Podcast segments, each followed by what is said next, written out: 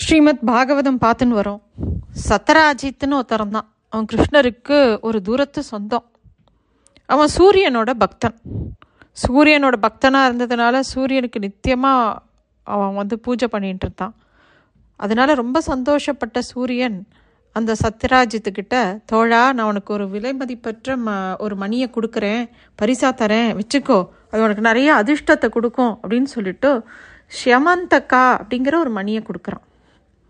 அந்த மணி வந்து அப்படியே சூரியன் மாதிரியே ரொம்ப பிரகாசமாக இருக்கும். அதை அணிஞ்சுண்டு சத்ராஜித் அப்படியே நகர்வலம் வரும்போது ஏதோ சூரியனே பூமிக்கு வந்த மாதிரி இருக்குமா. எல்லாரும் அதை ஆச்சரியமாக பார்ப்பா இதை வந்து நிறைய பேர் கேள்விப்பட்டு கிருஷ்ணர்கிட்ட போய் கூட சொன்னா கிருஷ்ணா இந்த விஷயம் தெரியுமா உனக்கு? அவன்கிட்ட ஒரு சமந்தக்கா அப்படிங்கிற ஒரு ம மணி இருக்குது அது ரொம்ப வசதியான மணி. அப்படின்னு சொல்லும்போது கிருஷ்ணர் அப்படியா? அப்படின்னு சொல்லி கேட்டுக்கிறார். மக்களோட அறியாமையை பார்த்து அவருக்கு சிரிப்பு வந்தால் கூட அப்படியா? அப்படின்னு எல்லாத்தையும் பொறுமையாக கேட்டுக்கிறார். அந்த மணியோட பெருமை எல்லா பக்கமும் பரவித்து அதாவது அந்த மணி எந்த இடத்துல இருக்கோ அங்கே வறுமையோ வறட்சியோ எதுவுமே இருக்காது. எல்லாம் நல்லா பிரசித்தமாக இருக்கும். சம்ருத்தியாக இருக்கும். எல்லா இடத்துலையுமே வந்து எந்த ஒரு கஷ்டமும் வராது. இதை கேள்விப்பட்டு மக்கள் எல்லாரும் அதை பற்றி ஆச்சரியமாக பேசிகிட்டே இருக்கா. ஒரு நாளைக்கு கிருஷ்ணன் வந்து சத்ராஜித்தை பார்க்கறதுக்காக அவனோட வீட்டுக்கு வரும்போது கிருஷ்ணர் வந்து சத்ராஜ் கிட்ட சொல்கிறார் இங்கே பாருப்பா இந்த மணி இருக்கிற இடத்துல வறுமையும் வறட்சியும் இருக்காது. நோய்களும் எந்த ஒரு எந்த ஒரு விதமான மரணங்களும் இருக்காது. அதனால் நீ என்ன பண்ணு? நீ இதை வந்து உன்கிட்ட வச்சுக்கிறத விட ஒரு அரசன்கிட்ட இது இருந்தால் நன்னா இருக்கும். அதனால் உக்ரசேனர்கிட்ட கொடுத்தேன்னாக்கா நாடு முழுக்க ரொம்ப நல்லா சுபிக்ஷமாக இருக்கும் இல்லையா? ஓ ஒரு குடும்பத்துக்கு மட்டும் இல்லாமல் எல்லாருக்கும் அது நல்லது கொடுக்கும் இல்லையா? அப்படின்னு கிருஷ்ணர் சொல்கிறார் சத்ராஜித்துக்கு உடனே பொறாமல் வருது. சத்ராஜித் சொல்கிறான் இல்லை இல்லை இது எனக்காக சூரியன் கொடுத்தது. இதெல்லாம் நான் யாருக்கும் தரமாட்டேன். உனக்கு வேணும்னா நீ வேணால் தபஸ் பண்ணி வாங்கிக்கோ சூரியன்ட்ட இருந்துன்னு கிருஷ்ணர்கிட்டயே சொல்கிறார் கிருஷ்ணர் ஒன்றும் சொல்லலை. சரி அப்படின்னு அந்த விஷயத்த முடிச்சுடுறார். கொஞ்ச நாளைக்கு அப்புறம் இந்த சத்ராஜித்துக்கு ஒரு தம்பி இருக்கான். பிரேசன் அஜித் அப்படின்னு பேர். அவன் வந்து இந்த மணியை கொஞ்ச நாள் நான் போட்டுக்கிட்டோமான்னான்னு கேட்குறான் சரின்னு தம்பி தானே இவனும் கொடுக்கவும் அவன் அதை மாட்டின்னு இப்படியே சுற்றின்னு இருக்கான். திடீர்னு ஒரு நாள் காட்டுக்கு வேட்டைக்கு போகிறான் போனவன் திரும்பி வரவே இல்லை. செய்ய செவந்தக்க மணியை அணிஞ்சிட்டு போனவன் வரலையேன்னு ரொம்ப கவலை சத்ராஜித்துக்கு.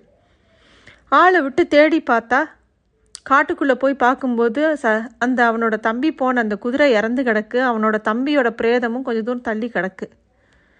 அப்போது ஆனால் அந்த மணியை காணும். உடனே சத்ராஜித்துக்கு ரொம்ப கோபம் வருது. ஐயோ யாரோ இந்த மணியை அபகரிச்சுக்கிறதுக்காக என்னோட தம்பியை கொன்னுட்டா அப்படின்னு நினச்சிக்கிறான் உண்மையில் என்னென்னா ஏதோ ஒரு மிருகம் வந்து அவன் தம்பியை கொன்னுடுறது. வேற அந்த மிருகத்தை கொன்னுன கொன்று போட்ட உடனே அந்த மணியும் வேற ஒரு மிருகம் எடுத்துன்னு போயிடுத்து ஆனால் இவன் வந்து என்ன பண்ணுறான் சத்யராஜித்து கிருஷ்ணன் தான் ரொம்ப நாளைக்கு முன்னாடி கேட்டான் இது ராஜா கையில் கொடுன்னு. அப்போ அவன் தான் கொன்று இருக்கணும் என் தம்பியை. என் தம்பியோ ரொம்ப வீரமானவன். அவனை கொல்லணும்னா அவனை விட சக்தி வாய்ந்த ஒருத்தன் தான் கொன்று இருக்கணும். ஆக கிருஷ்ணன் தான் கொண்டு இருக்கணும்னு ஒரு முடிவுக்கு வந்துடுறான்.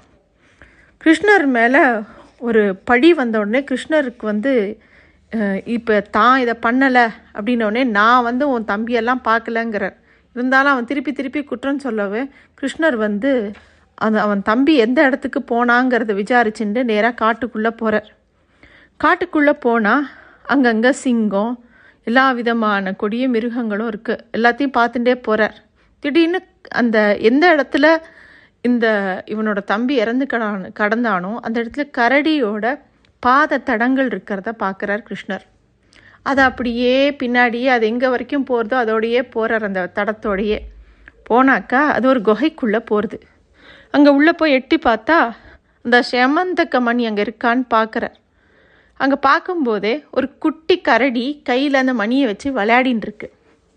ஆஹா அது இங்கே தான் இருக்குது இந்த கரடி தான் எடுத்துகிட்டு வந்திருக்குன்னு சொல்லிட்டு கிருஷ்ணர் அதை போய் அதுக்கிட்டேருந்து வாங்க போகும்போது அந்த கரடியோட அம்மா பெருசாக கத் சத்தம் போடுறது. அப்போது அந்த இடத்துலையே அந்த கூட்டத்திலேயே வயசான ஒரு கரடி நேராக கிருஷ்ணனை நோக்கி வரார். வந்து சண்டை போட வரார். இந்த வயசான கரடி யார் அப்படின்னா ஏற்கனவே திரேதாயுகத்தில் ராமாவதாரத்தில் ராமருக்கு ரொம்ப உதவியாக இருந்த ஜாம்பவான். அவர் அந்த குகையில் வசிச்சு வசிச்சுன்னு இருக்கார் அவர் சிரஞ்சீவி. கிருஷ்ணருக்கு அது நன்னா தெரியும். ஜாம்பவான் கிருஷ்ணரோட சண்டைக்கு வரார் கிருஷ்ணரும் ஜாம்பவானும் சண்டை போடுறா. இருபத்தெட்டு இரவுகளும் பகல்களும் அவ அந்த சண்டை நடக்கிறது. அப்போது ஜாம்பவானுக்கு ஆச்சரியமாக இருக்குது இவ்வளோ நாள் இப்படி சண்டை போடுறாட அவ சாதாரணமான ஆள் இல்லை அப்படிங்கிறத தெரிஞ்சுக்கிறார். இது வரைக்கும் நான் பார்த்ததில் ஒருத்தரே ஒருத்தர் தான் உன் அளவுக்கு திறமையாக சண்டை போடுவார் அப்படிங்கிற வார்த்தையை விட்றார் ஜாம்பவான்.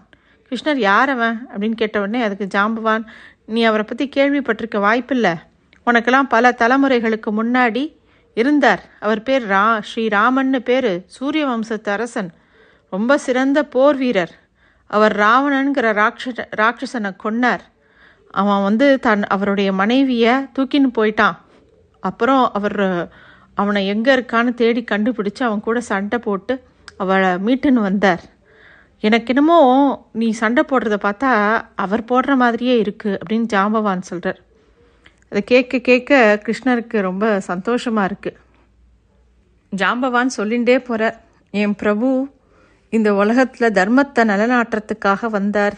ரொம்ப கருணையானவர் ரொம்ப வசதியானவர்னு சொல்லிகிட்டே போகிறார் கிருஷ்ணர் வந்து அப்படியே கேட்டுட்டே இருக்கார். கொஞ்ச நேரத்தில் ஜாம்பவான் இப்படியே சொல்லிகிட்டே இருக்கும்போது கிருஷ்ணரை பார்க்கும்போது கிருஷ்ணரே ராமராக தெரிகிறார் அவருக்கு ஆச்சரியமாக இருக்குது அப்போ வந்து ஜாம்பவான் கண்களில் அப்படியே கண்ணீராக வருது. இவ்வளோ நாட்களாக ஒன்னதானே பார்க்கணுன்னு நான் துடிச்சுட்டு இருந்தேன் இன்னைக்கு நான் பார்த்துட்டேன். நீங்கள் துவாபர யுகத்தில் காட்சி கொடுக்கறதா வாக்கு கொடுத்ததை நீங்கள் மறந்துட்டேளோன்னு நான் நினச்சேன். உங்களுடைய எல்லையற்ற கருணை எனக்கு ரொம்ப சந்தோஷமாக இருக்குது அப்படின்னு பிரார்த்தனை பண்ணுறார் அவர் காலில் விழுந்து நமஸ்காரம் பண்ணுறார் அப்போ கிருஷ்ணர் சொல்கிறார் நான் தான் கிருஷ்ணன். துவாபர யுகத்தில் தர்மத்தை காக்கிறதுக்காக நான் எடுத்திருக்கேன் இந்த அவதாரத்தை. உன்னை விட்டு பிரிஞ்ச போது துவாபர யுகத்தில் தரிசனம் கொடுப்பேன் அப்படிங்கிற வாக்குன்படி நான் இப்போ வந்திருக்கேன் உனக்கு. நான் யாதவ குலத்தில் பிறந்திருக்கேன். இப்போது வசுதேவனோட மகன். இந்த மணியை மீட்டு இந்த செமன் செமந்தக்க மணியை மீட்டு அதோட உரிமையாளர்கிட்ட ஒப்படைக்கணும் நான் அப்படின்னு சொல்லிட்டு அந்த மணியை வாங்கிக்கிறார். ஜாம்பவான் அவருக்கு உண்டான மரியாதையெல்லாம் பண்ணிட்டு மணியையும் கொடுத்துட்டு தன்னோட மகள் ஜாம்பவதியை கல்யாணம் பண்ணி கொடுக்குறார். கிருஷ்ணரும் அந்த மணியை எடுத்துட்டு கல்யாணமும் பண்ணிட்டு துவாரகைக்கு திரும்பி வரார். பாகவதத்தில் ஒரு அத்தியாயத்தில் கிருஷ்ணர் வந்து பதினாறாயிரம் யுவதிகளை கல்யாணம் பண்ணிட்டார் அப்படின்னு சொல்லியிருக்கு. நரகாசுரனுக்கு பௌமாசுரன் அப்படிங்கிற இன்னொரு பேர் உண்டு. அவன் பதினாறாயிரம் கண்ணீரை கைது பண்ணி வச்சிருந்தான் அப்படிங்கிறதும் ஒரு இடத்துல வருது. இந்த பதினாறாயிரம் கன்னிகள் அப்படின்னு சொல்கிறது வேதத்தோட மந்திரங்கள். வேதம் வந்து ஈஸ்வரனோட ஸ்வரூபத்தை அதிகமாக வர்ணனை பண்ணிகிட்டே வருது. ஆனால் வேதத்தினால பகவானை அடைய முடியல. அதனால் வேத மந்திரங்கள்லாம் கன்னிகைகளாகி கிருஷ்ணரை கல்யாணம் பண்ணிக்கிறதாம். வேதத்தோட மந்திரங்கள் வெறும் சப்த ரூபம் மட்டும் கிடையாது. ஒவ்வொரு மந்திரமும் ஒரு ரிஷியாகவும் தேவனாகவும் வேத மந்திரங்கள் வந்து தேவர்கள் தபஸ் பண்ணி பண்ணி அப்படியே கலைச்சி போயிட்டா. அது ஆனால் அவளுக்கு பிரம்ம சம்பந்தமே உண்டாகலை. பகவானை பார்க்கவே முடியல பகவானை உணரவே முடியல. அதனால் அவள்லாம் கன்னி ரூபம் எடுத்துக்கிறா. வேத மந்திரங்கள் கன்னிகளாக மாறி பகவானுக்கு சேவை பண்ணுறதுக்காக வரா கிரகஸ்தாசிரமத்துக்கு. வேதத்தோட பதினாறாயிரம் மந்திரங்களும் இங்கே கிருஷ்ணருக்கு பதினாறாயிரம் ராணிகள்னு சொல்லப்பட்டிருக்கு பாகவதத்தில். வேத மந்திரத்தை நரகாசுரன் அப்படியே சிறைச்சாலையில் வச்சுருந்தானாம். இங்கே நரகாசுரனுக்கு பௌமாசுரன்னு ஒரு பேர்னு சொன்னோம். பௌம அப்படிங்கன்னா சரீரம் அப்படின்னு அர்த்தம். இந்த சரீர சுகத்திலேயே லயிச்சு இருக்கிறவன் அந்த ஜீவனானது அவனை தான் பௌமாசுரன் அப்படின்னு சொல்கிறா இந்த பௌமாசுரன் என்ன பண்ணுறான் அரசகுமாரிகளை கைதாக்கி வச்சுட்டான். அதாவது அவன் அந்த மந்திரங்களை அதோட அர்த்தத்தை புரிஞ்சிக்காம அந்த அர்த்தத்தை உபயோகப்படுத்தாமல் அதை அப்படியே வச்சுட்டுருக்கான் கைது பண்ணி. அதை பகவான் வந்து கல்யாணம் பண்ணிக்கிறார். எப்போ பாரு எந்த மந்திரம் சொன்னாலும் இதனால என்ன பலன் கிடைக்கும் இதனால என்ன கிடைக்கும் அப்படிங்கிற எண்ணத்தில் தான் எல்லாரும் இருக்கா. வேதத்தோட தாத்பரியமே போகத்தில் கிடையாது தியாகத்தில் தான் இருக்குது அப்படின்னு சொல்கிறார் வேதத்திற்கு தியா தியாகத்தில் தான் ரொம்ப இஷ்டமாக சரி அப்போ எதுக்கு போகம் இருக்குது அப்படின்னா போகத்தை உபயோகிக்கிற வழக்கம் ஜீவனுக்கு அந்த பிறவியோட சம்ஸ்காரங்களுக்காகத்தான் ஏற்படுத்தப்பட்டிருக்கு. ஆனால் அந்த சம்ஸ்காரத்தை பண்ணும்போது அதில் போய் மாட்டிக்கக்கூடாது அதில் வந்து ஒரு வைராகியத்தோட அதில் இருக்கணும். அதில் பற்றற்று இருக்கணும் அப்படிங்கிறது தான் கீதையில் பின்னாடி வந்து சொல்கிறார் பகவான் திருப்பியும். பகவத்கீதையில் கர்மம் ஞானம் பக்தி மூணுக்கும் சமமாக அதை பற்றின அர்த்தம் சொல்லப்பட்டிருக்கு. கீதையோட முதல் ஆறு அத்தியாயங்கள் பக்தி யோகத்தை பற்றியும் பதிமூணுலேருந்து ஆரம்பித்து பதினெட்டு வரைக்கும் ஞான யோகமும் சொல்லப்பட்டிருக்கு. பக்தி கர்மம் அப்புறம் வைராக்கியம் இது மூணுத்தில் எது முக்கியமானது அப்படின்னு கேட்டால் எல்லாமே முக்கியமானது தான் வாழ்க்கையில் மூணுமே சமமாக தேவைப்படுறது.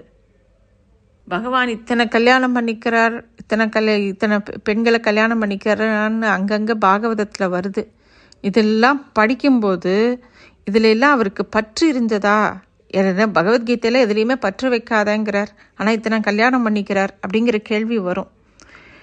இது என்னென்னா எல்லாரையும் நேசி எல்லார் மேலேயும் அன்பாரு. அன்புங்கிறதுல அட்டாச்மெண்ட்டுங்கிறது கிடையவே கிடையாது. ஏன்னா அட்டாச்மெண்ட்னு ஒன்று வந்ததுன்னா அது மெமரியாக மாறும். அது திருப்பியுமே வந்து ஒரு வாசனை நமக்குள்ளே வந்து உட்காந்துக்கும் அதில் வந்து ஒரு உண்மையான அன்புங்கிறதுல வந்து அந்த மெமரி வராது. இதைத்தான் அவர் இங்கே வந்து பலவிதமாக சொல்லிகிட்டே வரார் ஒரு சின்ன ஒரு விஷயம் நடக்கிறது பகவானுக்கும் ருக்மணிக்கும் குள்ள ருக்மணி வந்து பகவானுக்கு சேவை பண்ணின்னு இருக்கா அப்படியே பண்ணிகிட்டே இருக்கும்போது ருக்மணிக்கு தன்னோட அழகு மேலே ஒரு கர்வம் வருது. நம்ம எவ்வளோ அழகாக இருக்கோம் அப்படின்னு ஒரு நிமிஷம் நினச்சிக்கிறா. அவள் நினைக்கிறது வந்து பகவானுக்கு தெரியறது. பகவான் உடனே அந்த அகங்காரத்தை நசுக்கணும் அப்படின்னு நினைக்கிறார். அது ஒரு பெரிய கருணை. பகவானால் தான் அந்த அகங்காரத்தை அழிக்க முடியும். நம்மளால் அழிக்க முடியாது. அப்போது அவர் ருக்மணி கிட்ட ஒரு வார்த்தை சொல்லார் தேவி உன்ன மாதிரி ஒரு அழகிய நான் பார்த்ததில்ல. நீ எவ்வளோ அழகியாக இருக்க. உனக்கு இருக்கிற அழகுக்கும் புகழுக்கும் மதிப்புக்கும் உன்னை ஒரு பேரரசன் தான் கல்யாணம் பண்ணிட்டு இருக்கணும் நானும் சாதாரண இடையன் நானும் ஒரு கோபாலன். என்ன போய் நீ கல்யாணம் பண்ணிட்டு இருக்கியே நீ வந்து நன்னா வெள்ளையாக இருக்க நானும் கருப்பாக இருக்கேன். நம்ம ஜோடி பொருத்தமே சரியா இல்லை. நீ அரசர்களை விட்டுட்டும் நீ என்னையே கல்யாணம் பண்ணிட்ட? பேசாமல் மன்னாதி மன்னர்களெல்லாம் நீ கல்யாணம் பண்ணியிருக்கணும். உன்னால் எனக்கு என்ன கொடுக்க முடியும்? நானும் எதுலேயுமே பற்று இல்லாதவன். எனக்கு பெண்களோட அழகிலோ இல்லை ரொம்ப தங்கமான விஷயங்களையோ பெருசாக விருப்பம் இல்லை. எனக்கு எப்பயுமே தனிமை தான் பிடிக்கும். இன்னும் ஒன்றும் கெட்டு போயிடலை. என்னை விட்டுட்டு நீ நல்லா சக்கரவர்த்தியாக பார்த்து கல்யாணம் பண்ணிக்கோமா அப்படின்னு சொல்கிறார் கிருஷ்ணர். ருக்மணி வந்து இந்த வார்த்தையை கேட்டுட்டு அப்படியே துடிச்சு போயிடுறா. ஐயோ என்னை விட்டுடாதீங்கோ பிரபு. நான் ஏதாவது தப்பு பண்ணிட்டேனா? அப்படின்னு சொல்லிட்டு அப்படியே அவளுக்கு மூர்ச்சையாகிறது பகவான் அவளை மெதுவாக உட்காத்தி வைக்கிறார். அப்போ சொல்கிறா நீங்கள் வந்து நான் என்னோ பெரிய தப்பு பண்ணிட்டேன்னு நினைக்கிறேன். நீங்கள் வந்து என் கூட அன்பாக இருங்கோ என்னை விட்டுடாதீங்கோ அப்படின்னு சொல்லிட்டு நீங்கள் சொல்கிறது சரிதான். நம்மளோட ஜோடி பொருத்தம் இல்லாததா ஆனால் நீங்கள் எங்கே நான் எங்கே? நான் சாதாரணமானவ. நீங்களோ ரொம்ப வசதியானவர். அதனால் கண்டிப்பாக நம்ம ஜோடி சரியில்லாததான் ஆனால் நீங்கள் என்னை வச்சுக்கோங்கோ என்னை என்னை அனுப்பிடாதீங்கோ. ஞானிகள்லாம் உங்களை பூஜை பண்ணுறா ஆனால் என்னை யார் பூஜை பண்ணுறா தெரியுமா? முட்டாள்கள் தான் என்னை பூஜை பண்ணுறா எல்லாரும் வந்து ஞானிகள் எல்லாரும் உங்களை நோக்கி வரா. முட்டாள்கள்லாம் என்னை நோக்கி வரா. அப்படின்னு சொல்லிட்டு அவள் அப்படியே வருத்தப்படுறா.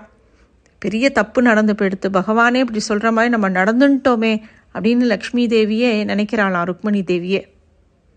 அப்போ சொல்கிறானா இந்த வீட்டில் இனிமேல் நான் வந்து ராணி கிடையாது.